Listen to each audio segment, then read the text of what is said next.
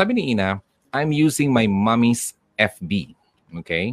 Hindi ko kaya i-open ang Facebook ko dahil ayaw kong makakita ng mga masasayang moment sa account ko. I'm Ina, 33 years old. I feel alone and brokenhearted. November 6, my boyfriend and I stopped texting to each other or each other. I am the one who started the no contact and no replying of his text. Dahil na rin sa sobra na ako nasasaktan sa pambabaliwala niya sa akin. He is single father and uh, married pero pero hiwalay na sila for almost six years. Okay. Okay, nakuha niyo ba? And I understand na kailangan niya mag-work for uh, his son, for the future of his son. Yung attention siya ay nasa trabaho, okay, at sa anak niya. So yung attention ng lalaki ay nasa trabaho at anak. Kapag may free time, doon niya lang ako naaalala. I'm out of the cast. Hay, uh, ni minsan hindi ko siya narinigan regarding sa aming future. Hmm. Iniintindi at inuunawa, inuunawa ko ang sitwasyon niya.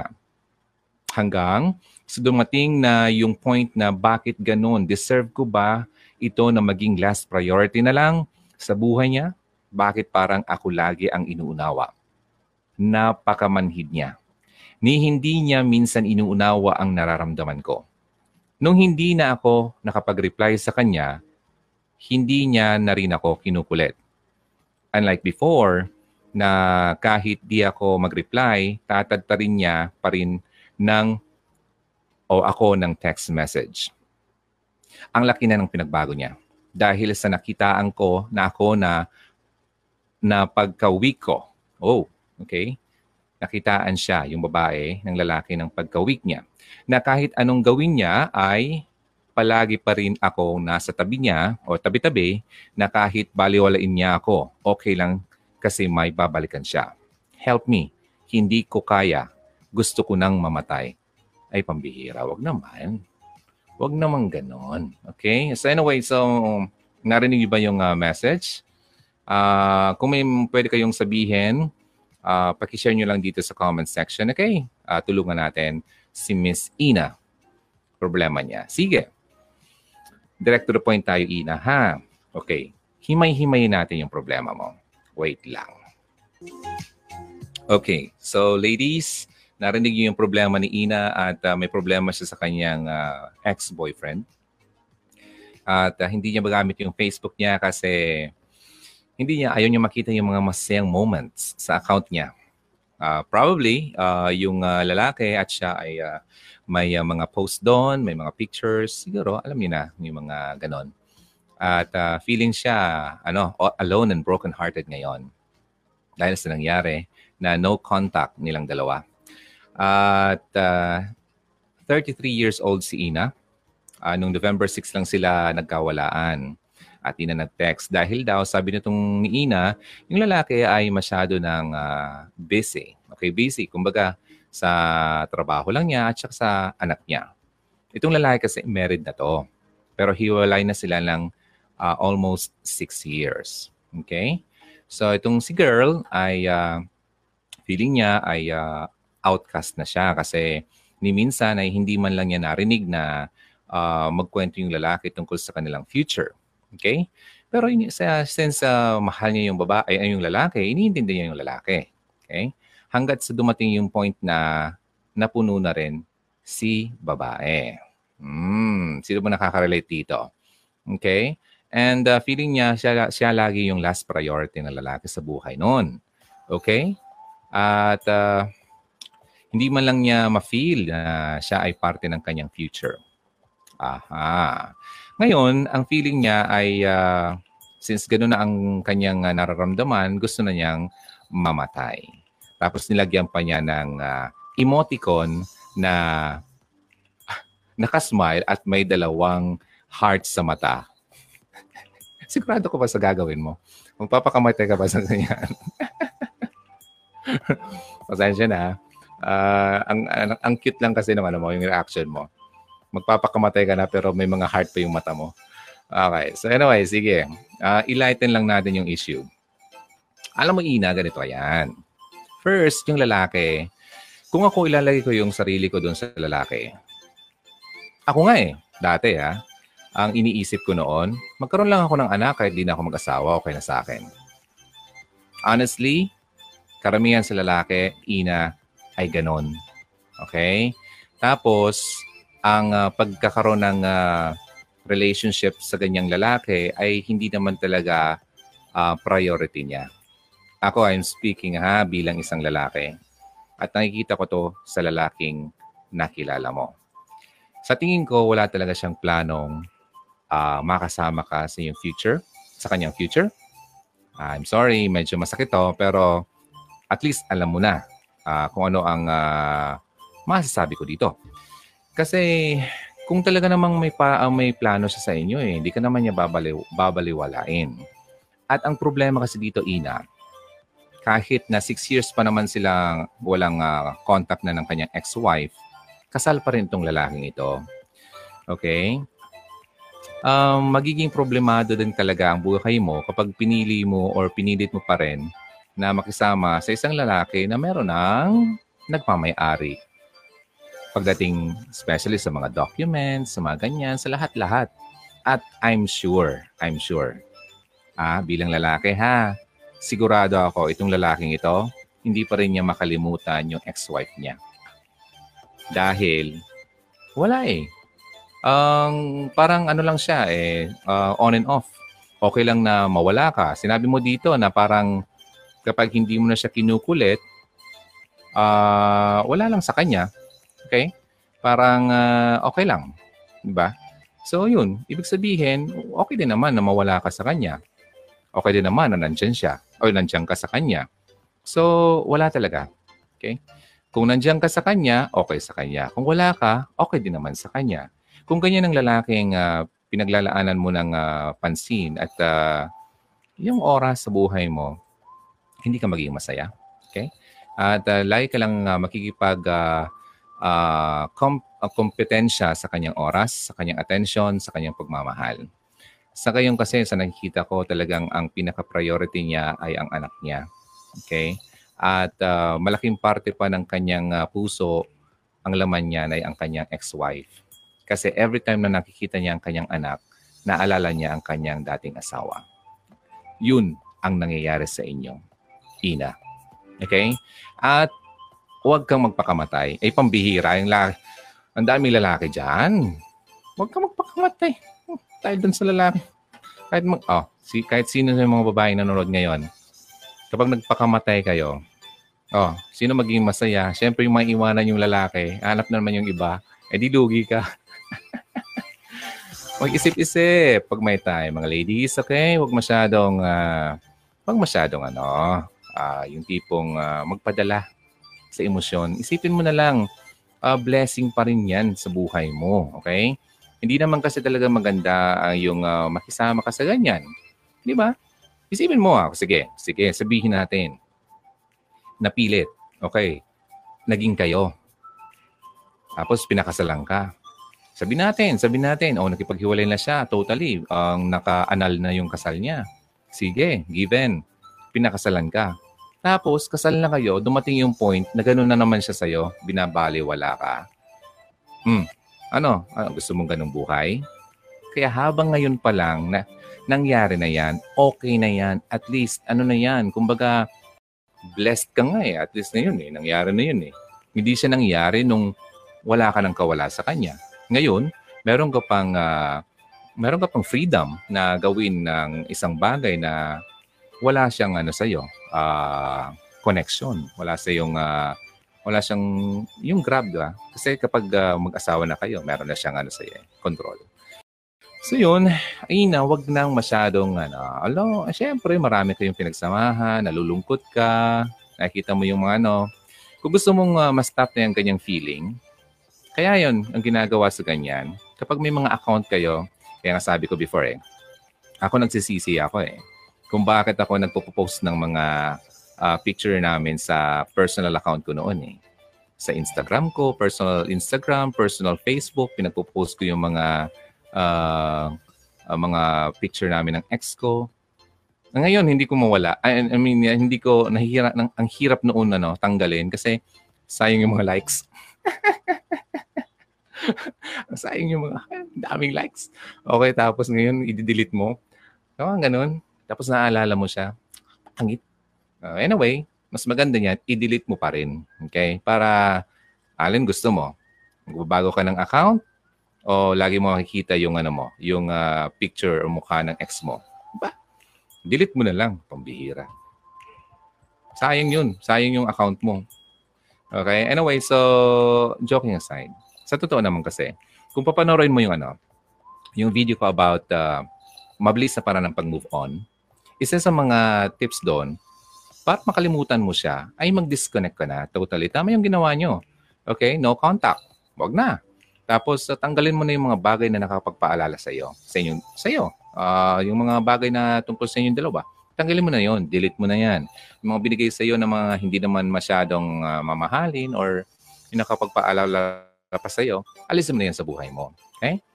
Move on. Move on na. Ina, kasi ano naman mahihirapan yan, imagine, oh, yung lalaking yon, masaya yun. Alam mo bakit? May anak na siya eh. Di ba? Every time na makita niyo anak niya, masaya siya. Na-inspire siya kapag nagtatrabaho siya para sa anak niya. Masaya siya, fulfilled siya. Eh ikaw, oh, hinihintay mo yung lalaki magbago para sa iyo? Wag na. Wag na yon. Wala na yung pag-asa, okay? Maraming binata, okay? Marami dyan. Mas mga mga mababait pa, mga walang may ay, nagmamay-ari, mga matitino, mga sabihin natin, uh, mas maganda yung uh, ang sitwasyon sa buhay, mga ganun. Di ba? Kaya wag mong uh, minamadali ang isang bagay. Kaya may pinost ako dito kung bakit hindi dapat magmadali. Saan yung pinost ko dito? Uh, mamaya, sabihin ko yung mga 11 na, no, uh, yung mga bagay na nakaka-turn off sa lalaki. For now, ano muna tayo? Uh, sideway muna tayo. Dito muna tayo sa, yung pinost ko about uh, uh, mga bagay, uh, kung bakit hindi magmadali. Hanapin nyo dito sa page ng Hugot Radio. Kailan lang to? Kahapon. Kahapon, pinost ko yon uh, kung bakit ang... Sana ba yon? Okay, anyway. Bakit hindi dapat magmadali? Okay? Uh, panoorin nyo yung uh, video na yon at mas maintindihan nyo ang ibig kong sabihin. Uh, huwag kang magmadali sa pag-ibig. Okay? Kasi kapag nagmadali ka, talagang madatapakan yan. Huwag mong isipin nasa, nasa ano ka na, 30, 33 years old? Hindi. Hindi ibig sabihin na 33 ka na at babae ka, eh, kailangan mo nang uh, ipilit kaya isang lalaki sa buhay mo kahit hindi ka naman talaga totally mahal. No. Oh, speaking of, merong video ngayon at uh, may nakita akong trailer. Ano nga yun? Sina yun? Si Angel Aquino? Angel Aquino. Glorious. Ayun. Kita ko yung trailer nila, oh. Mambihirang dila yon. Saan yun? wow! Eh, crush na crush ko pa naman si Angel Aquino. Oh, speaking of Angel Aquino. Si Angel Aquino, nung nasa ano pa ako, nasa Makati pa ako nag-work, nakasalubong ko siya sa ano, sa Glorieta. Malayo pa lang. Sabi ko, wow, parang kilala ko to. Sige, siyempre, siyempre eh, eh, ano ako eh, pustora din ako din, nasa Makati eh. Eh, paano kami? Pa-approach sa akin. May bit-bit isang bata. Anak niya yata yon. Uh, yeah. Uh, medyo siguro mga nasa 10 years old pa lang yon. Eh, that time, eh, syempre mas bata pa si Angel.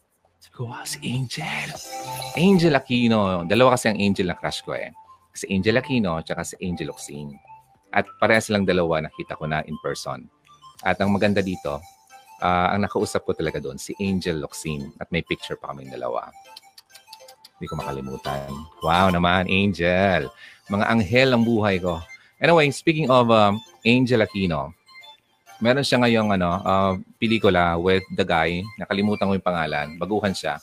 Nasa ano siya eh, alam ko, familiar ang mukha niya, sa McDonald's yata yung nakita ko before.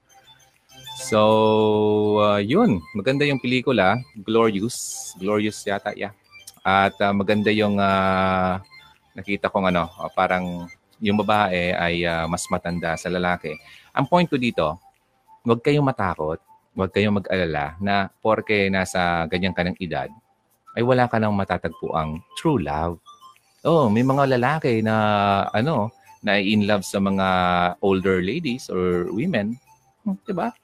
huwag kayong mawala ng pag-asa. Kasi naman si Lord kasi, hindi ka naman mabibigyan ng isang tao na ikakasama mo. Sa ngayon, itong si Ina, mayroon kang problema sa ex-boyfriend mo, isipin mo na lang na hindi talaga siya para sa iyo. Okay? Kung sino man dito nanonood na same ang situation, nagkaroon kayo ng problema ng uh, boyfriend mo, huwag na masyadong magmukmok. Okay lang malungkot. Okay? Okay lang na magaw. Yung mga ganyan, pagdaanan mo yan. Natural yan eh. Pero hindi okay yung everyday na lang ng buhay mo hanggat tumanda ka, hindi ka na nakapag-move on. Ay pangit yon Tapos isipin mo pa magpakamatay ka, mas pangit yon Okay? Uh, isipin mo lang, may brighter side pa yan. Kumbaga, may darating na mas pa dun sa lalaking yon Okay?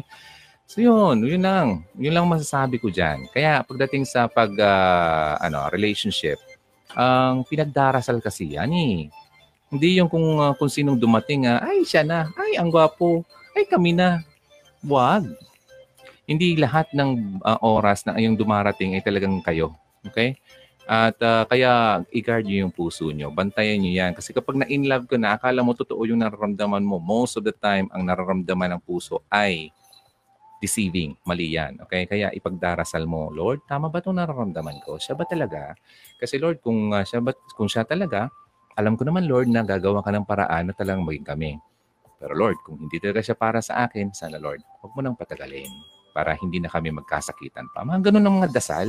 Hindi yung wala ka man lang matutulog ka eh, pumikit ka na lang, hindi ka man lang dadasal. Di ba? Pinagdarasal yan. Okay? Lahat ng bagay sa buhay natin, especially sa pagdating sa relationship, ipagdasal nyo yan. Kasi kung hindi nyo ilalagay si God sa relationship nyo, naku, pambihira gulo yan lagi. Masakit yan sa ulo. Kaya, kaya nga sinasabi ko, okay magkaroon ng third party sa relationship. Basta si God ang third party. Okay? Kapag walang third party, na si God ang kasama, goodbye. Bahala kayo, kayo rin. Kayo rin mahihirapan. Okay? So, yun ang uh, mga masasabi ko dito, Ina. Huwag ka na magpakamatay, pambihira. Dami dyan, ano? Dami dyan mga maganda pang gagawin. So gusto mong mapanood, hanapin nyo yung ano, video ko about uh, mabilis sa paraan ng pag-move on sa YouTube. Marami nang natulungan nun at natutuwa ako kasi talagang trending yun sa channel. Isa yun sa pinakamaraming nanonood sa videos ng Hugot Radio. Mabilis sa paraan ng pag-move on. Mabilis yun kasi talagang yun ang ginawa ko. Kaya nasasabi ko sa sarili ko na mabilis talaga siya. Okay, sige, sige, sige. Hanapin natin yung, ano, yung mga uh, sasabi ko nga, uh, kanina meron akong i-share sa inyo ng mga, asa na ba yung ano ko dito? Title, mga bagay na, uh, okay, ilagay ko lang dito. Mga bagay na nakaka-turn off sa lalaki kahit na gusto ka pa rin naman niya, kahit na gusto ka niya. So things that will turn off your man even if he really likes you. Ay, nako, pambira. Oo, mahal ka ng lalaki. Pero kapag ginawa mo to, nako, mawawala yan. Matuturn off yan sa'yo. Mababasag. Wala na. Goodbye. Ay, pangit pala itong nakilala ko. Ay, ang pangit pala ng ugali. Ay, pangit ang ganito. Sige. Babasahin natin muna yung mga messages dito. And uh, susunod niyan, sabihin ko na sa inyo yung mga bagay na yon.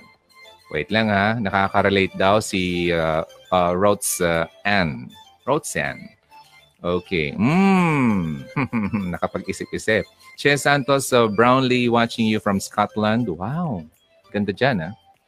Mm, Scotland. Uh, kasabay-sabay ng mga dyan sa Europe, di ba? Uh, mas, uh, Miss Ina, sarap ng buhay. Mabuhay na wag kitili ng uh, dahil lang sa isang lalaki. Means he is not worthy of love or to love, to be loved.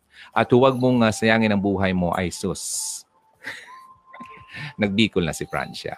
Okay, uh, watching from Macau. And uh, girls, huwag sayangin ang buhay dahil lang sa lalaking uh, lalaking ganyan. Tama ka. Sa lalaki. Please pray lang. Si God ang forever promise. Totoo yan. Kapag si God kasi ang inuna mo sa sa lahat ng bagay, especially sa relationship mo, you will never be last. Hindi kanya hahayaang uh, mahuli sa mga bagay. Especially yan sa mga pag-ibig, sa karir, mga ganyan. Okay?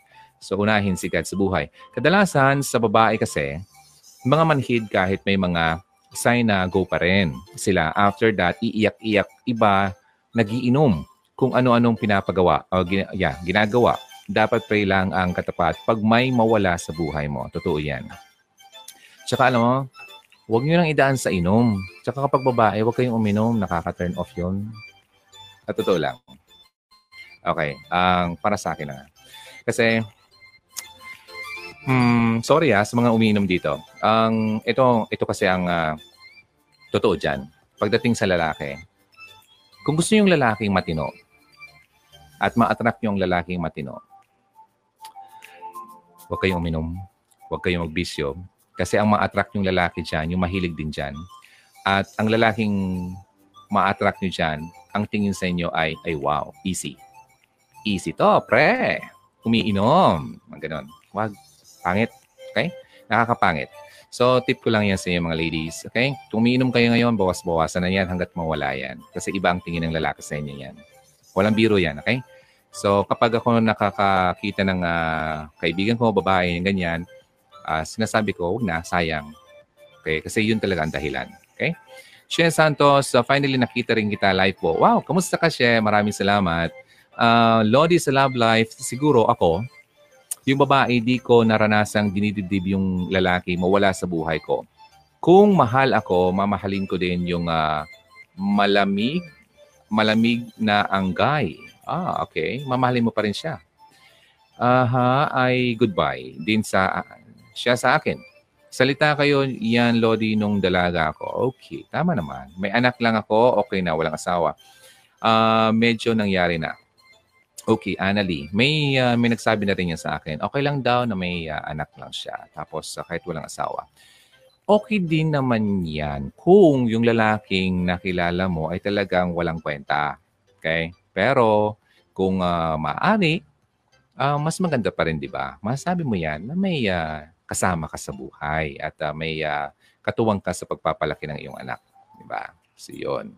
Pero sa situation mo, kung talagang, uh, ayun, may anak ka na, tama nga naman. Huwag mo lang ipilit pa na makisama sa lalaki na masisira lang yung uh, moment mo. Okay? Concentrate ka na lang sa anak mo. At uh, kung ako naman na babae at nan- nangyari na yan sa akin, yun naman talagang gagawin ko na. Okay, in love uh, in love yun DJ Ron. Uh, yun din yung BFF ko DJ Ron. Gusto niyang magkaanak sa akin. Ay hanep. Okay, yung BFF mo gusto magkaanak sa iyo. O bakit? Ganun na lang kadali 'yon? Ha? Bakit? Tanungin mo siya, bakit? Ganun na lang kadali 'yon? Ah, o ngayon, pag nagkaanak ka sa akin, ano, iwan mo na ako? Mga salitang lalaking manloloko. Huwag kang maniwala dyan. Okay?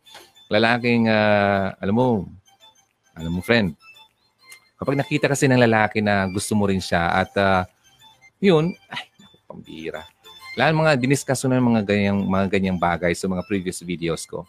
Tandaan nyo, ang lalaki, kapag nakita niya na may gusto sa kanyang babae, okay, at uh, patay na patay sa kanya yung babae, easy to, easy to, easy, easy, pre, easy. Ayun, hindi kanya seryoso. Okay? Kaya wag masyadong ano ha, wag masyadong magpa magpaano sa lalaki ha. Kasi alams na, alams na mga isip ng lalaki, karamihan sa amin, lalaki, magalit kayo sa akin, pasensya na ha, pero totoo ito.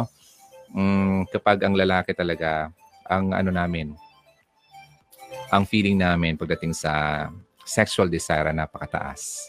Kaya kayong mga babae, mag-ingat kayo. Kaya nga sabi ko, huwag kayong magiinom. Na lalo na may makasama kayong lalaki. Ay, nako, pambihira. May mga kwentong ganyan. Pagkagising, oh, meron pala akong ano, meron pala akong video about that. Uh, sa YouTube, hanapin nyo yung uh, babaeng hindi makalimot sa kanyang unang karanasan. Ayun, hanapin nyo yun sa, ano, sa YouTube channel ng Hugot Radio. Mahaba, medyo mahaba yun, pero maganda yung mga napag-usapan natin doon. Okay, so yan. Ang basahin na natin ha, yung mga uh, things na makakapag-turn off sa lalaki. Um, kahit na gusto ka rin niya. Ready na ba kayo? Paki-hearts naman and send some likes if you're ready. And thank you so much sa pag-spend ng oras sa akin dito ngayong gabi, dito sa Hugot Radio. Sabado ngayon, alam kong uh, wala kayong ginagawa. At uh, after dito, ang sana may matutunan kayo para naman uh, maiwasan niyo itong mga bagay na to. Okay?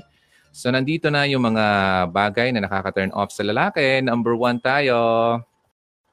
Okay. Eto na. Ayaw ng lalaki yung masyadong negative ang babae sa buhay niya. Okay? Uh, lagi na lang negatibo ang uh, lumalabas sa bibig mo. Okay? And uh, napaka-dragging kasi yan sa lalaki. Ayaw niya ng lalaki. Kaya nga, minsan, yung lalaki, ano ba? Tama na. Okay na. Okay na yan. Ah, ayaw kasi ng lalaki yung, ano, yung uh, masyadong dramatic. Madrama. Okay? Lalo na kapag sobrang negative. Okay? Okay na naman minsan, na paminsan-minsan, mapag-usapan yung mga negative na buhay, ano, tungkol sa buhay. Pero yung lagi-lagi na lang, every moment na lang, every time na lang magkikita kayo, yun ang lagi mong daladalang uh, kwento sa kanya. Yung mga negative uh, things sa buhay mo, talagang matuturn off siya sa'yo.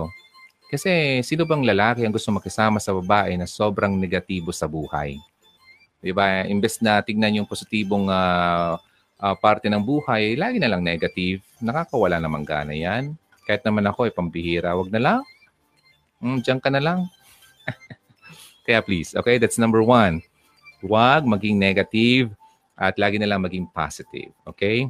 Uh, especially when you are around him. Okay? Uh, positive, i, ano mo, i, uh, huwag mo siyang uh, i-bring down, i-lift mo siya. Lalo kapag may problema siya, may uh, problema din siya, tapos negative din. Ba, may sinabi sa iyo, uh, ito ang gusto kong gawin. Itong plano ko. Tapos sasabihin mo, ay, huwag ka na dyan. Walang pambi... Ano yan? Hindi man yan mangyayari. Pangit yan. Ganyan. Negative ka na kagad. Hindi pa nga eh. Hindi pa nga tinatry eh. Ganon. Ganon sa lalaki. Okay? Kaya, ang lalaki kasi, karamihan, gusto yan, positibo yan. Itong gusto ko. Itong gagawin ko. Ganon yun. Ganon. Ano yan? Nature yan ng lalaki. Tapos kayo naman, naging negative kayo, mata-turn off yan sa inyo. Okay? That's number one. Sino mga, neg- mga negative dito? Ah, bago-bago na ha. That's number one. Number two. Hay, ito. Lalo na ako, ayaw ko nito. Ayaw ng lalaki sa babaeng spoiled brat. Okay? Yung masyadong ano, ang um, yung immature, di ba?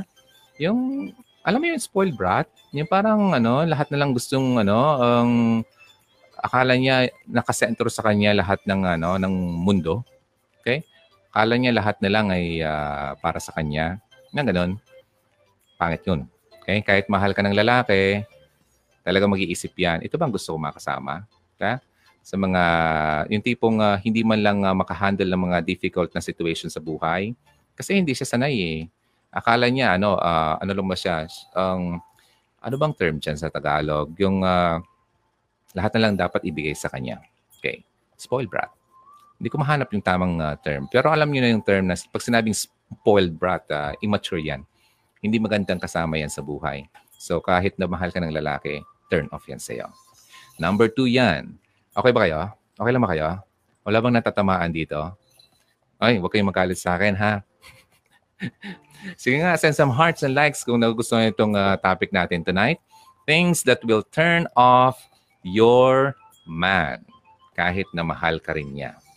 Okay? Kahit mahal ka niya, kapag ginawa mo to, turn off yan sa'yo. Kaya mag-ingat kayo. Nakadalawa pa lang tayo. So next. Next tayo. Next. Pangatlo. Hmm. Hey, talagang ito. Ayaw na ayaw ko rin to. Pambihira. Kung ganito kasama ko, wag na. Iwanan kita. Okay, ito. Number, number three pala nakatingin ka pa rin sa ibang lalaki kahit nakasawa, kasama mo na kami. Kasawa, kasawa, kasama mo na ako. I mean, uh, bibig ko minsan nawawala. Nakatingin ka pa rin sa ibang lalaki. Kahit naman kayo babae, di ba? Kasama nyo kami or yung lalaki, yung boyfriend mo. Nagde-date kayo. Tapos naman yung lalaki tingin ng tingin sa ibang babae. Di ba nainis ka? Ganon din naman ang lalaki. Kapag kasama mo kami, tutok lang, ha? Tutok kung yung saan saan napupunta yung mga mata. Okay? So, wag kang, kung natitempt kang tumingin sa ibang lalaki na mas gwapo sa amin, respeto naman. Okay? Kasama niya kaya, nagpagwapo kami. Kasama niyo ako eh. Uh, kasama niyo kami sa date eh. Kung baga ganun, uh, inala, uh, nag, uh, nagpusturo kami, nagpagandang uh, lalaki kami para sa iyo. Tapos titingin ka lang sa ibang lalaki, huwag naman ganun. Respeto. Uh, parang ganun, okay? So, wag kapag kasama mo siya, make sure na yung focus mo at yung attention mo ay nandyan lang talaga sa kanya. Uh, wag, kung wag uh, mapunta yung mga mata kung saan saan na lugar. Okay? Kasi nakaka-turn off yan. Kasi kapag ganun, feeling niya, uh, hindi ikaw talaga, ano, uh, seryoso sa kanya. Tapos baka, tingnan mo ha, pag na-turn off sa'yo, tapos nakahanap siya ng babae na talagang yung attention niya ay nandun sa lalaki, wala, iwan ang kanyan. Pagpalit ka niyan, bahala ka. Sige ko. Number three yun. okay, basahin ko muna yung mga nandito. Uh, uminom ako ng uh, di bale hindi ako gustuhin. Never to stop drinking. Okay. So, pangit daw, umiinom, sabi ni Francia. Natawa ko uh, kay sis Francia. oh, ikaw talaga Francia. Ha? Lodi, nakita ka, ng, uh, ka ng madam ko. Ano daw tong life mo? Hi, kamusta? Live ko, it's about uh, mga signs, uh, yung mga nakaka-turn off sa lalaki, uh, mga ginagawa ng babae, uh, na-turn off kami doon. Okay, so sabihin ko sa inyo ngayon. Sabi ni Nisa, hello, and uh, paano yung lalaki ang nadra- nadrama? May lalaki talagang dramatista. Totoo yun. May Christopher Del yun, dramatic actor. May dramatic talagang lalaki. Hindi naman talaga nawawala yan. Pero ang lalaking nagdadrama, nagpapapansin lang yan sa inyo. Baka naman kasi, hindi nyo nalalambing. Oh, speaking of, hanapin nyo yung video ko about five languages para alam nyo yung language or love language ng uh, lalaki at yung love language nyo rin. Pag, na, pag naintindihan mo ko yung love language ng lalaki, mas mapoprovide mo yung talagang hinahanap niya sa'yo. At ganun din naman ikaw. Ano yung mga five uh, languages? Hanapin nyo na lang. Pero isa doon, halimbawa, ako, affirmation. Isa yon Yung tipong sasabihin sa akin na babae na uh, mahal niya ako, na-appreciate niya yung ginagawa ko, affirmation yan. Halimbawa, ikaw naman babae, gusto mo yung quality time. Uh, gusto mo laging uh, magkasama kayo. Isa yun sa mga love languages. Yun ang love language mo. Kaya kailangan mong alamin yan para hindi kayo mag-clash. Kapag hindi kasi, alam ba ikaw, babae, lagi kang binibigyan ng gift ng lalaki kasi akala niya yun ang love language mo. Hindi naman pala. Quality time pala yung gusto mo. Walang sense yung gift niya, di ba? May inis ka lang. Di ba? Bigyan ka ng gift pero wala naman siyang oras sa iyo. Mainis ka kasi hindi yun ang love language mo. So, napin nyo na lang yung video yon sa YouTube. Alright, so move tayo. Uh, sabi dito, salamat sa iyo, DJ kasi marami ako natutunan sa mga payo mo sa YouTube. Maraming salamat ang AM. Wow! So, so number four na tayo. Number four. Ay, nako. Ito rin ayaw ko to kaya. Ayaw ko rin to. Kasi nung meron akong ex, every time, eh, wag mo nang ano, um, natural kasi. Okay? Ito, sabihin ko na. Kapag nagsiselos ka, kapag yung lalaki ay nagkukwento na tungkol sa ibang babae. Malay mo naman, kaibigan. Malay mo naman, friend niya talaga nung since elementary, high school. Okay? Okay lang siguro kung ex. Pwede kang magselos. Pero kung nagkukwento lang naman about a woman, oh, okay lang. Pero kapag nag-jealous ka na, okay? Yung tipong akala mo ay uh, aagawin na ng babae yung lalaki sa'yo, eh, kung ano na lang iniisip mo, tipong uh, kung sino-sino nang naapektuhang tao para lang uh, matanong mo kung sino yung sina- pinag-uusapan ng sino ba yung lalaki, sino ba yung babae yung sinasabi ng boyfriend ko. Ganitong pangalan. Kung saan saan ka napunta para mag-investigate. Nakaka-turn off yun. Pambihira. Huwag naman ganon. Okay? Nakakakalbo. Okay? Sayang naman yung buko eh. Tumutubo na. Okay? Please naman. Okay? Kung, kung ganyan kayo, please. Okay, wag masyado. Okay? Maging kampante kayo, number one. Kasi boyfriend mo na eh. Ha? Kayo na. Kaya ka niligawan yan kasi mahal ka niyan. Kaya yan nagstay sa iyo kasi mahal ka niyan. Kaya yan nandyan sa iyo at sinusundo ka, pinapasaya ka, uh, pinapakain ka, kung ano-anong ginagawa sa iyo kasi mahal ka niyan. Eh, porke nagkwento lang siya ng ibang pangalan ng babae tapos nag-freak out ka na. Huwag naman ganon. Okay, kung nagsiselos ka, huwag masyadong ano, yung parang tipong sasabog ka na tapos hahanapan mo na ng problema yung uh, kwento. Huwag naman ganon, okay? Nakakawalang gana yan at nakaka-turn off yan sa lalaki. Oh, ganun ba kayo? Ah, nako, kung ganun kayo, bawas-bawas ha. Ah, sige ka, mawala yung boyfriend mo sa'yo. Ikaw rin. Hmm. Iyak-iyak niya mamaya. Sige. okay, number five tayo. Sige. Um, sino ba mo nandito? Hmm. Okay, ganda ng topic natin. Oo nga, May. Maganda ang topic. Sige, number five tayo. Eto pa. May mga babae kasi na, sabi ko nga, may mga love languages. Gusto mo, quality time. Sige. Gusto mo laging kasama yung lalaki. Kahit sa pag-CR mo, nandun pa rin. Huwag naman. Okay? Kahit saan ka pumunta, gusto mo kasama, lagi mo nakikita. Kung saan pumupunta, lagi kang gusto mo, tinetext ka, nagpapaalam sa'yo. Mga ganun. Uh, sino ba kasama mo? Saan kayo pupunta? Anong oras kayo uuwi? Ah, um, mga ganun. Uh, ano ba number ng kasama mo para ma-text ko naman? Ah, wag. Wag. Pangit yon Yung tipong hindi mo binibigyan ng space yung sarili niya. Okay? Outside your relationship. Hindi ibig sabihin na boyfriend mo siya ay uh, pag may maari, pagmamay-ari mo na siya. Ganun din naman yung lalaki, sorry, ganun din naman yung lalaki sa iyo.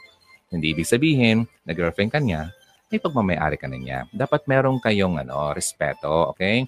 Bigyan mo naman siya ng uh, uh, his own space sa, sa labas ng relationship niyo.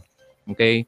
Dapat bigyan mo siya ng time para makipag-usap uh, uh, sa kanyang uh, mga kaibigan. Kasi nung wala pa kayo, yun ang mga kausap-usap niya, yung mga kasakasama niya. Di ba? Yung mga friends niya since elementary, yung high school, di ba? Tapos, ibig sabihin pala yun, gusto mo, naging kayo na, kakalimutan na niya yung mga friends niya. Hindi naman ganun yun. Okay? Tsaka number one, privacy. Ha? Part 2 nito, ha? Yung being, ano, uh, yung bibigyan mo siya ng space, part yung privacy dyan occasional privacy. Halimbawa, may pupuntahan talaga siya na talagang or a family matter na anything na hindi pa naman talaga dapat na yung mahalungkat mo yung mga bagay-bagay. Hindi pa naman kayo talaga, ano eh. Yung dapat lahat mo naman malaman tungkol sa kanya. Privacy din. Okay, darating kayo dyan. Yung tipong kapag kayo mag-asawa na, yun, posible pa. Okay, dapat malaman mo na yung uh, kung yung pagkaila-ilalim ng kanyang buhay. Okay? Pero hanggat ngayon pa lang magka-boyfriend pa lang kayo, girlfriend, huwag naman ganon. Okay? Bigyan mo siya ng time, bigyan mo siya ng privacy. Huwag masyadong clingy. Ang babaeng clingy ay nakaka-turn off yan.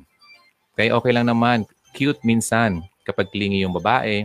Yung tipong feeling namin, uy, hindi kaya. Parang gusto niya lagi akong kasama. Pero kung bira, everyday na lang may 24 oras gusto mo makasama yung lalaki bigyan mo naman siya ng iyong ano, ng oras para sa kanyang sarili. Okay?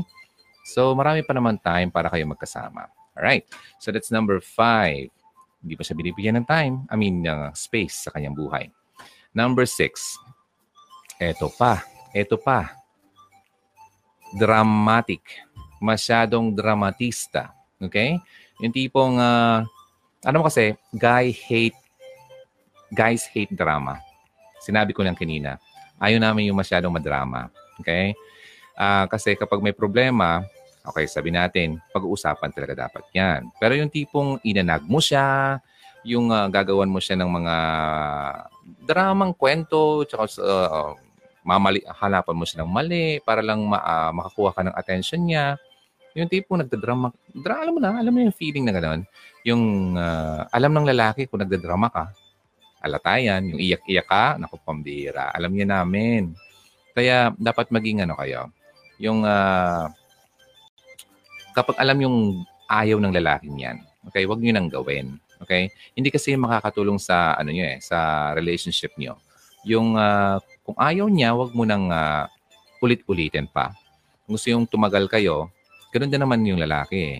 Kaya nga, importante talaga sabi ko na mas magkaintindihan kayong dalawa bago pa kayo maging kayo, sa pagliligawan pa lang, okay, dapat kilala mo na yung lalaki. Hindi yung sagot agad, oo, I love you. Kayo na. Wag. Kilalanin mo mabuti yung lalaki habang nagliligaw pa lang. Sa lalaki naman, kilalanin niya mabuti yung babae habang nililigawan pa lang yung babae. Kasi once na pumasok na kayo at nagka-OOO na kayo, nag-I-do-I-do na kayo, saka pa lang kayo magkakilala o magkikilanlan sa bawat isa, sakit ng ulo yan. Okay? So, yun. Okay, ladies, yung mga wala pang boyfriend dito, ha? Tsaka kung may mga boyfriend na dito, yung mga boys naman, may girlfriend na, bawas-bawasan yung mga pangit na bagay na to. That's number six. Huwag masyadong dramatic. Okay? Number seven. Okay lang naman, paminsan-minsan. Sabi ko nga, pag paminsan-minsan, cute. Pero kung paulit-ulit na lang, acute na yan. Acute. Okay, number seven. Mm-hmm. Ito pa. Ang lalaki kasi, sabihin naman natin, akala mo hindi yan na uh, hindi sa'yo nakikinig, may mga lalaki kasi na gano'n, akala mo lang hindi nakikinig. Pero ang, at, ang tainga niya nandyan yan sa iyo eh. Kasi yung lalaki kasi, uh, karamihan sa lalaki, multitasker yan. Gumagawa yan, pero nakikinig yan. Pero depende naman sa sa moment. Alright? Kung talagang importante yung ginagawa niya at kailangan niyang tapusin, huwag mong istorbohin. Ganon kami mga lalaki. Pero kung uh, wala namang ganong urgent matter, uh, gusto kasi ng lalaki yung may meaningful conversation. Pero kung ikaw, babae, ah, lagi na lang chismis ang dala mo sa uh, pagkikita nyo, yung, uh, yung small talk nyo lagi na lang uh, tungkol sa ibang tao. Tapos, uh, walang deeper conversation, yung tipong ma, maano lang naman yung ano, intelligence ng lalaki. Yung ma-challenge ba? Yung napakababaw ng mga pinag-uusapan nyo, nakaka-turn off yon sa totoo. Lalo kung yung lalaki medyo matalino at uh, gusto niya lagi yung uh, malalaman mo yung lalaki kapag medyo may talino kasi ang mga topic niya hindi yung mga eto tandaan nyo poor mind talk about people or poor minds with S talk about people average minds talk about events wise minds talk about ideas So kapag ang mga ang lalaki ay uh, ang pinag-uusapan niyang lalaki ay puro mga ideya. Ah, ganito uh, itong magandang gawin diyan. Ay, ano 'yan? Wise 'yan. Pero kung yung lalaki ay puro uh, tao ang pinag-uusapan, chismoso 'yan. Poor-minded 'yan. Huwag kang pumata sa lalaking ganun. Okay? Natural sa babae na maging uh, ano ang um, palakwento sa ibang tao, tungkol sa ibang tao. Pero kung lalaki na, kapag ganyan ang quality ng lalaki, nako, bitawan niyo yan. Pangit yun. chismoso. Mas, mas, mas chismoso pa kaysa sa'yo. Huwag ka na dyan. Okay, anyway, sa lalaking ganito, um, deeper conversation ang hinahanap ng lalaki. Okay? Kaya kapag kasama mo muna siya, syempre kapag hindi naman kayo all the time magkasama, di ba? So every time na kayo magkita, ayun ng lalaki yung earhead, yung parang walang laman yung utak. I promise, ayaw, ayaw namin ng lalaki, ayaw namin ng ganon. Kaya pakita niyo sa lalaki, kahit na hindi naman talaga kayo sobrang talino sa klase. Pero ang pinag-uusapan niyo, yung tipong, wow, sinasabayan mo yung ano niya, yung, yung mga gusto niyang ano, yung ideya ba? Yung, ay, tama yan, Han. Uh, pero sa, sa tingin ko, ganito no. Ganito ang opinion ko diyan. Mga ganoon, nagbibigay kayo ng ano, ng uh, nagpapalitan uh, kayo ng uh, kuro-kuro, mga ganoon. Kung yung kwento tungkol, alam mo han, yung kapitbahay natin, anong, ano, buntis na naman, mga ganun. Hmm, kahapon lang eh, nakita ko yung mga ganyan, wag, pangit nun, sakit sa kaya nun. Ayaw ng lalaki ng ganun, okay? Ingat kayo, okay ladies, wag ganun. Okay lang siguro sa kapwa nyo babae, gawin nyo yan, pero sa lalaki, wag nyo gawin yan, okay? Number eight, pero please lang din, hindi ko sinasabi maging chismoso kayo. Pangit yun, okay? Nakaka-turn off yun kahit sa kapwa babae. And uh, tatandaan nyo mga ladies, kapag ang isang tao daw ah, uh, ay nagchichismis sa'yo, asahan mo, chinichismis ka rin yan sa ibang tao. Oh, ingat kayo ha. Akala mo ha, kaibigan mo yan. Kasi every time na magkikita kayo, ah, uh, Uy, Bes! Ano? May kwento ko sa'yo. Ha? Alam mo ba sa ganyan? Ganyan? Ano naman ang ganyan? Ay, naku, pambihira. Akala mo totoo siya sa'yo. Pero pag tumalikod yan, anyone who is gossiping to you is also gossiping about you. Mag-ingat kayo dyan. Kaya ang taong laging chinichismisan ka, asahan mo, chinichismis ka rin yan sa ibang tao. Wow! Ang ganda, no? So, yun. At least may natutunan kayo. Alright. So, hindi ko sinasabing okay ang maging chismosa. Okay? Alright. So, number, ano na tayo? Number 8 na tayo. Number eight, isang sa mga bagay na nakaka-turn off sa lalaki ay ito pa. Masyado mong binibigyan ng uh, halaga or uh, yeah, monetary value, halaga ang isang bagay o lahat ng bagay. Yung tipong, magkano ba yan? Magkano mo bili yan? Yung tipong, uy, ano, saan mo binili yan? Mga ganun. Yung tipong, uh, kapag binigyan ka ng gift, okay, mas interesado siya or mas interesado ka sa sa halaga nung binigay niya sa iyo kaysa doon sa effort na ginawa niya para maibigay yun sa iyo. Huwag kayong ganun. Okay? Kapag binigyan ka ng lalaki ng isang bagay, appreciate the effort. Huwag yung tipong, ay, cheap. Wag! Ay, patay ka dyan kapag nangyari yan. Hindi mo na-appreciate yung binigay ng lalaki. Kasi ang, sa tingin mo, napaka-cheap yung binigay niya. Tapos nahala tayo ng lalaki. Makita yan sa mukha mo eh. Tapos tatanungin mo, magkano mo bili yan? Saan mo binili yan? Di mo na-appreciate yung effort niya. Ay, goodbye. Pag nakahanap yan ng ibang babae, maka-appreciate ng kanyang effort. Sorry ka, Lai. Kaya mag-ingat ka. Okay? So yun, wag mo masyadong bigyan ng monetary value ang lahat ng bagay, especially yung mga binibigay ng lalaki sa iyo. That's number eight. Okay ba kayo? Sige nga, tingnan ko muna yung mga messages dito before we uh, go sa number nine. Mm-hmm. Wait lang po ha. Si Mai Josa nandito. She, DJ Ron, may question po ako. Paano po kung yung boyfriend mo nalaman mong may karelasyon na kapwa niya, ay, kapwa niya lalaki, ano pong dapat gawin? Iwanan mo na. Eh kasi hindi naman niya gusto babae. Kasi magusto kang ganon, di ba? Gusto niya lalaki, edi pagbigyan mo siya, eh doon na siya sa lalaki. Okay? Huwag mo nang pilitin na maging lalaking totoo siya yung preference niya eh. Huwag mo na pilitin, okay? So kapag na-discover mo na may karelasyon siyang ibang lalaki, then so be it. Uh, then just cut. Tapusin mo na yung relationship nyo. Kasi, di ba? Yun yung uh, tipong magkaroon ng third party na ibang babae, di ba? Lalaki, boyfriend mo, nagkaroon ng third party, babae din ang nakahanap ng ibang babae. Pang, uh, pangit na yun. Tsaka, I mean, uh, masakit na yun para sa'yo. Ito pa kayang kapwa lalaki. Ibig sabihin, yun talaga ang preference niya. I-ano mo na lang, um, respeto mo na lang yung gusto niya. Okay? Although, syempre, yun ang choice niya, so ibigay mo yung choice niya. Huwag mo nang pilitin pa siya, okay? So, mas mara- marami naman dyan lalaki na uh, talagang gusto makipagrelasyon sa opposite sex. Kung same sex ang gusto niya, then wala tayong magagawa dyan. Yan ang gusto nila. Kaya huwag na nating i-judge kasi hindi naman tayo judge. Okay? So, yun. Ang alam ko lang naman, judge, yung inu inunguya, color green. Gustong gusto ko yun. Masarap yun. Okay, so, she, yun na lang ang dapat mong gawin dyan. Anong dapat gawin? Just let it, let him go.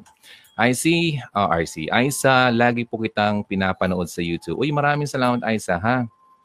Okay, at uh, share nyo rin sa mga kaibigan nyo, especially yung mga nangangailangan ng tulong pagdating sa mga ritong tips. Lori, totoo ba, uh, totoo ba Wait lang ha. Hapdi sa mata. Totoo ba para sa iyo yung first love never dies? First love never dies. I just wanna say that I still love you. Kanta yan ha. First love never dies. Hindi. Kasi nung nagkaroon ako ng first love, nung makausap ko ulit siya, wala na. Wala na. Wala na. Yung feeling ko sa kanya, parang uh, sabi nga sa kanta, uh, I remember the boy, but I don't remember the feelings anymore. Ganon din naman yun sa akin. I remember the girl, but I don't remember the feelings anymore. So yun, I remember her. Kasama kami, ex ko siya, nagkaroon kami ng ganyan, mga masayang pagsama.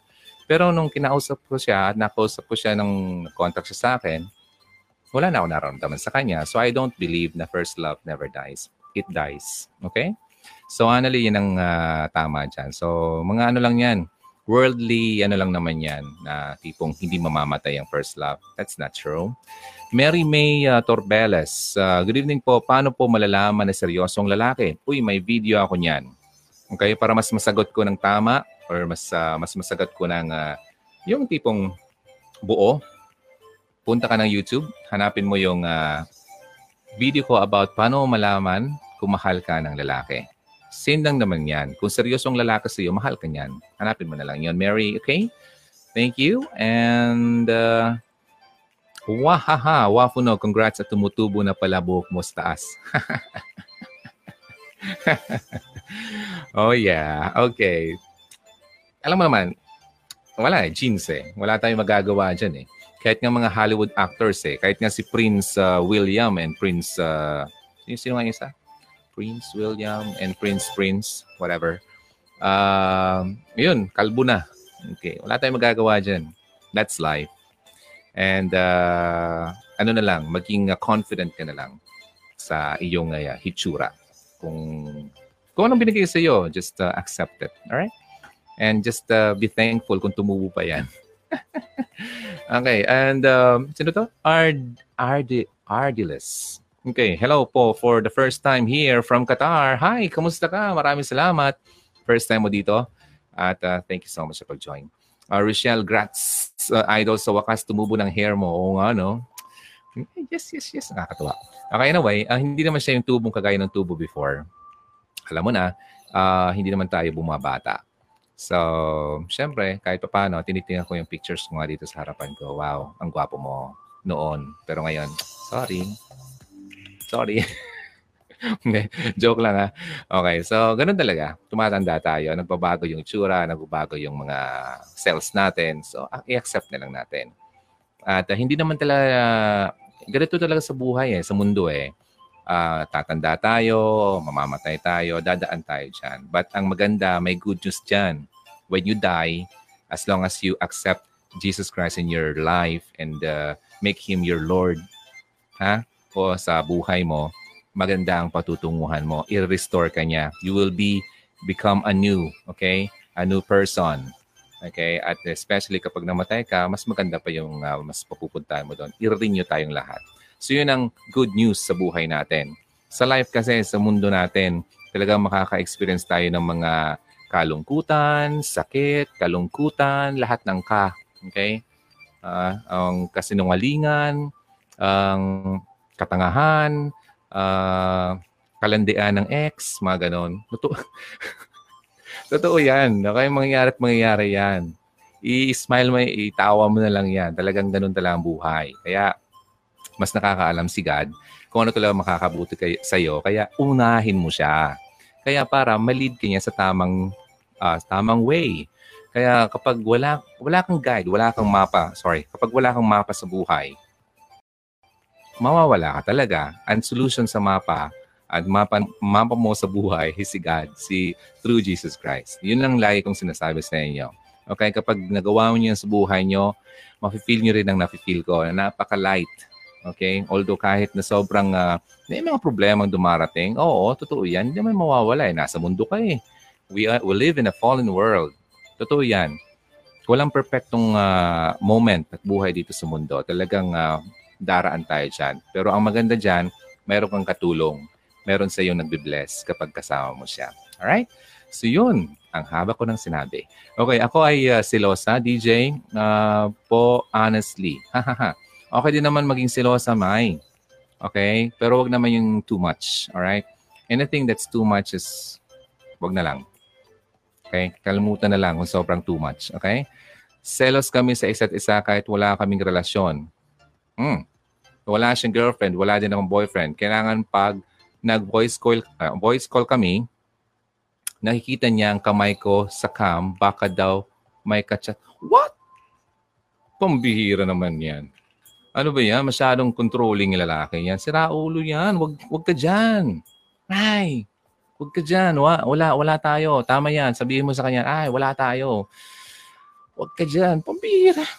Kailangan makita yung kamay mo. Gusto mo sabihin? kapag nagbi-video call kayo, Han, ay, kumusta ka? Uy, anong ginagawa mo dyan? Uy, oh, oh, oh, ito yung kamay ko, ha, ah, ah, sampung mga daliri, ah, ha, ah, gusto mo pa yung kamay, ah, ito yung paa ko, pakita ko sa iyo, ah, ah, uy, love you, ah, shh, wag, bira, sira ulo yun, kalimutan mo yan, bira.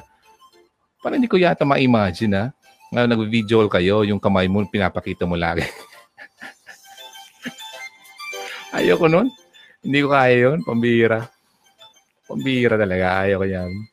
Ngayon lang ako nakarinig ng ganyang kwento, no?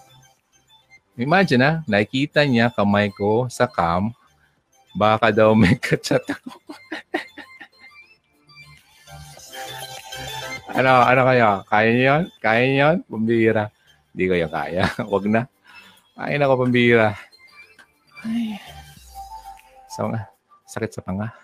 Okay, sakit sa ano? Sakit sa sakit sa lalamunan. Ako uh, magsabi lang naman po okay sa akin. Okay. Hindi ko makalimutan. Wala tayo. Wala tayo. Ayoko na. Eh, pambira. Sige lang. Uh, sige, diretso tayo. Diretso, diretso tayo. Number nine. Number nine. Ladies, please. Kung ganyan ang lalaki, napaka-controlling, ha? Napaka... Wow! Merong ganun? I can't believe that.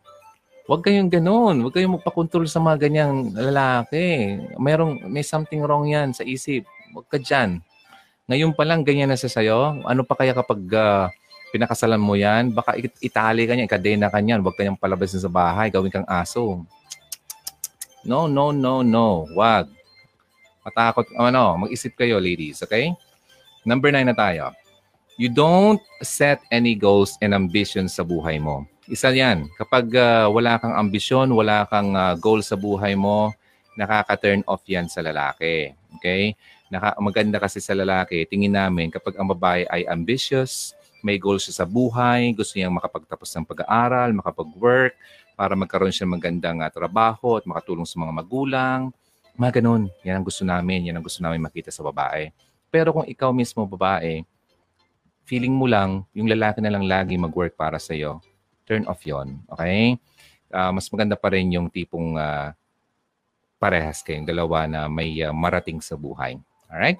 At saka ano, kahit yung simpleng ano lang, simpleng makita ng lalaki na may ambition ka at um, ma, maano ka, ma, masigasig, maano sa trabaho, uh, masipag, ganun. Okay yan. Okay? Pero kung napakatamad mo, tapos si mama mo pa naglalaban ng mga damit mo, ng panty mo, turn off yun, die. Wag. Change the habit. Alright? Wag. Nako, kung gusto mong uh, magkaroon ng uh, matinong lalaki at saka yung lalaking mamahalin ka at di ka pababayaan, pakita mo na magaling ka sa bahay. Okay? Marunong kang mag-alaga ng, uh, ng ano, yung household. Hindi naman ibig sabihin na ititira kang sa bahay ikaw na lang lahat. Yung tipong makita ng lalaki na, ah, ito, wow, okay, hindi hindi magiging marumi ang bahay namin. Ganun. Hindi magiging mabaho ang bahay namin. Alright? So yun, uh, having a goal and ambition sa buhay mo ay turn on yan sa lalaki. Kapag wala yan, turn off yan. Number 10. Okay, hindi na tayo magtatagal kasi alam kong uh, dinner time na rin at uh, kakain na rin kayo. So number, okay, number 10 na tayo. Alright, number 10, yung tipong, alam mo, ladies, ginagawa niyo to, alam ko. Okay, yung tipong tatanungin ka ng lalaki, kamusta ka? Okay ka lang ba? Kasi kaya nga nagtatanong yung lalaki kung okay ka lang ba, kamusta ka, kasi nararamdaman niya at nakikita niya na hindi ka okay. Tapos sasabihin mo, I'm fine. Okay lang ako. Tapos, hindi mo na siya papansinin. Tapos, okay ka. Tapos, iba naman yung uh, pinapakita mo sa kanya. Di ba? Yung wala kang willingness na ipakita sa kanya at uh, tipong Sorry. Yung tipong makatulong siya sa problema mo. Okay? Kapag kasi may uh, pinagdaraanan ka, gusto namin mga lalaki, yung maging superhero nyo kami. Yung tipong matanggal kayo sa problema nyo, ma-lift up kayo, yung uh, mapa, mapangiti kayo, matuwa kayo. Ganun ang gusto ng lalaking toong, totoong nagmamahal sa inyo. Pero kapag tinanong ka, kumusta ka? Okay ka lang ba? Tapos sabi mo, I'm fine. Okay lang ako. I'm good. Tapos iti-text mo siya or text lang naman. Okay, okay lang, fine. Nafe-feel namin yun eh, kung hindi kayo okay. Kaya huwag kayong magsinungaling, okay? Mas maganda yan kapag may hindi ka, mas, oh, hindi maganda yung pakiramdam mo. Uh, gusto mong, uh, hindi, ano I mean, uh, kailangan mo talaga ng tulong, iparamdam mo sa lalaki na ganito ang problema ko uh, ano masabi mo, ganoon, kahit ikwento mo lang, okay? Kahit hindi ka humingi ng ano, ng uh, help sa kanya, ikwento mo lang, i-share mo lang sa kanya, yun ang gusto ng lalaki. Okay? Kasi feeling ng lalaki, pinagkakatiwalaan mo siya. At yung lalaki, totoo, hindi yan magugusto na magiging sinag pinagsabihin na siya ng problema ng babae, hindi yan magiging ano, kampante na wala siyang magawa. Alright? So gawin nyo yan. I-share nyo ang burden nyo sa lalaki nagmamahal sa iyo. Alright? Huwag yung sabihin yung okay na hindi naman pala okay. Nakaka-turn off yon. Nakakainis yon sa totoo lang. Pag nais, pag, kapag nainis yan, iwanan ka niyan talaga. Bahala ka dyan. Okay ka pala. Sige, bahala ako. Next time, din na sa'yo magtatanong. Okay? So yun. That's number 10, ladies. Okay lang ba kayo? Tingnan ko nga yung mga pangalan, uh, yung mga greetings dito. Before we uh, proceed sa mukhang last na yata yung susunod natin. Tingnan natin. Okay, let's see. Okay lang, DJ Ron. Gwapo ka pa rin naman. Ay, grabe naman. Hindi naman. Slight lang. Hindi, joke lang. Hindi, maraming salamat. Ha. Ah. Baka sabihin nyo ang yabang ko. Hindi naman. Maraming salamat. Na-appreciate ko yan. Okay, ang Ash Kent May, tama po. Di rin ako naniniwala sa first love never dies. Alright? Thank you, DJ Ron. Kumusta sa'yo, She? Gumanyan bigla yung ano. Yeah, She, maraming salamat. Okay. Um, thank you din sa'yo sa panonood. Uh, Margie Barot, 25K times 1.7. What's that? Mathematics? wow. Okay, speaking of math, hindi ako magaling sa math. May limit ako sa math. Okay, so I can't answer that in one ano, in one question. Okay. Um, ano pa na nandito? Sige, hanapin natin yung mga nandito. Okay, next. Nawala. Ba't nawala? Sorry ha. Uh, Amy, ako ang mas silosa sa ex ko, Lodi, dahil may contact pa rin kami. Pero kahit suplada ako, suplado din siya. Hmm. May contact pa rin kami gaya ng dati. Walang bumibitaw sa aming dalawa. Anong ibig sabihin nito? Ulitin ko lang ha. Silosa ka? At siya rin naman ay nawala ako ha. May contact pa rin kayo. Suplada ka, suplado din siya. So, ibig sabihin, parang nagpapatigasan kayong dalawa. Tama ba? Pero may contact pa rin kayo, gaya ng dati. Ibig sabihin, pares kayo may feeling pa sa inyong dalawa. Di ba? Nag, ano, nagpapataasan lang kayo ng ihi. Ganyan. Okay? Magpababa kayo ng ano, ng uh, ano niyo, uh, yung uh, pride nyo. Okay?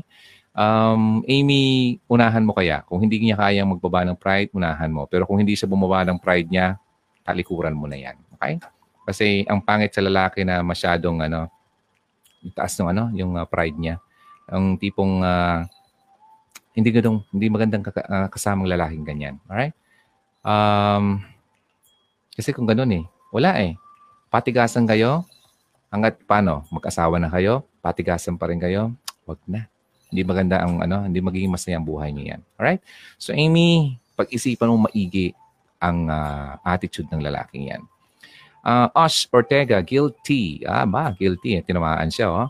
Mm, Criselda de la Cruz uh, Livana or Livara. How if the guy doesn't want to share his problem and just keep on his own?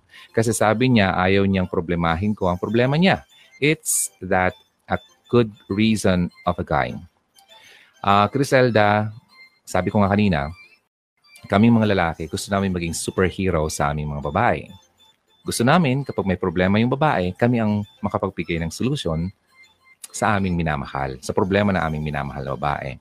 Pero iba ang kaso kapag kami na ang may problema. Karamihan sa lalaki, sinasarili talaga ang problema kasi feeling ng mga lalaki parang kahinaan ng lalaki kapag sila ay nag-share ng kanilang problema. Hayaan mo lang.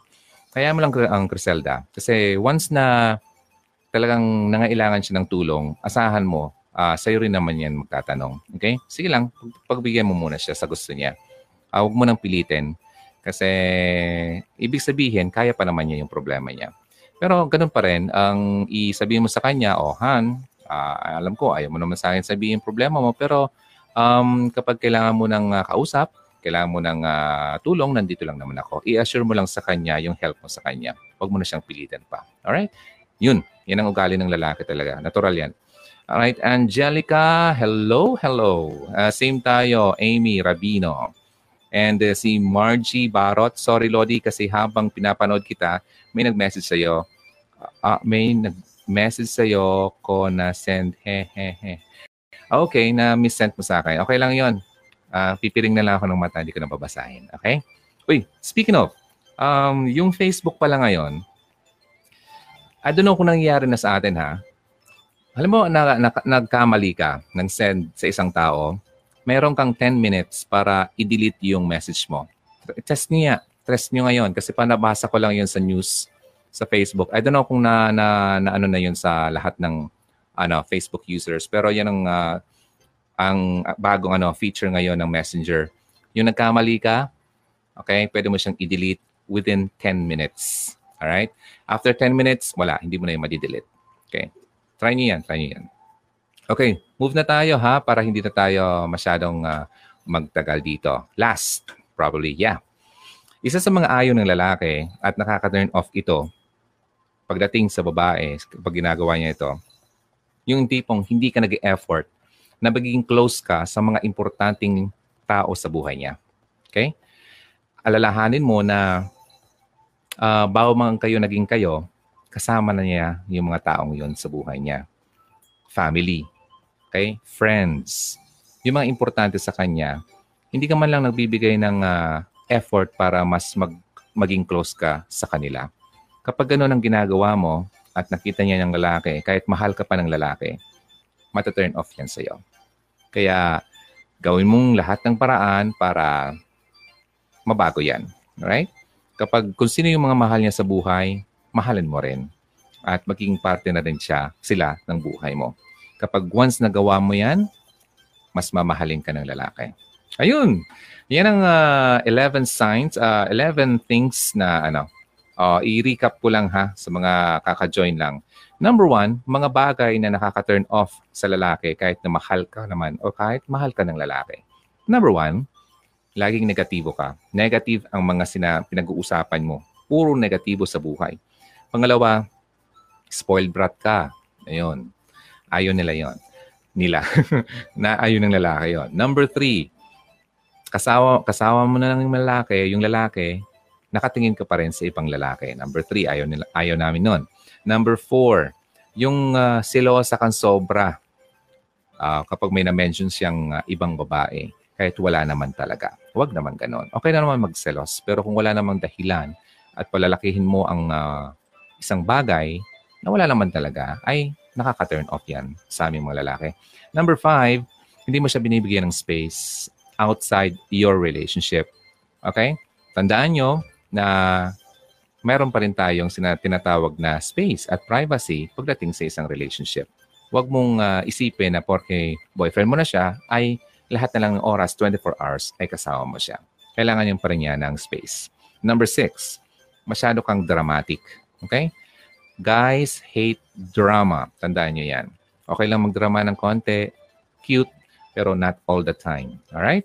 Number seven, hindi ka man lang willing na magkaroon ng meaningful and deep conversation kapag kasama mo ang lalaki. Puro na lang mga chismis ang dinadala mo o dinadala mo kapag kayo ay nagkita. Pangit yon. Nakakawalang gana yan sa lalaki. Alright, number eight, ang masyado mong binibigay ng uh, halaga ang isang bagay, especially yung mga binibigay niya sa iyo. Tinatanong mo lagi, magkano yan? Saan mo yung binili? Tapos na, na hindi mo man lang na-appreciate yung effort niya. Yun. Kaya kailangan mong i-appreciate yung effort, wag yung ano, halaga ng kanyang binigay. Or sa lahat ng uh, bagay naman, yung tipong, ay, yung mga mga, ang mura, ay, cheap, mga. Wag. Kakpa. Ano yun? Uh, turn off talaga yun. Okay? Kasi kapag ganon, mm, feeling ng lalaki, masyado kang ano, um, bill mo ko. Masyado kang ano, uh, materialistic. Alright? So, baguhin nyo yan. Number nine, wala kang goal at ambisyon sa buhay. Number 10, uh, yung tipong nagsasabi kang okay ka pero hindi ka naman okay. At number 11, hindi ka nagbibigay ng effort na maging close mo ang mga taong importante sa buhay niya. Oh, okay ba kayo? Sa mga nasabi sa 11 signs na yan, may mga nagawa na ba kayo dyan? Okay? Sabihin nyo dito sa comment section. Maraming salamat sa inyo. And yeah, And it's already, uh, it's 4 minutes before 8 o'clock now and dinner time na tayo ha. Kain na kayo. Pahinga na rin kayo. I'll see you again next time. Again, this is Hugot Radio. My name is Ronaldo. Always believe in love and keep the flame burning. God bless you. Good night. Thanks a lot.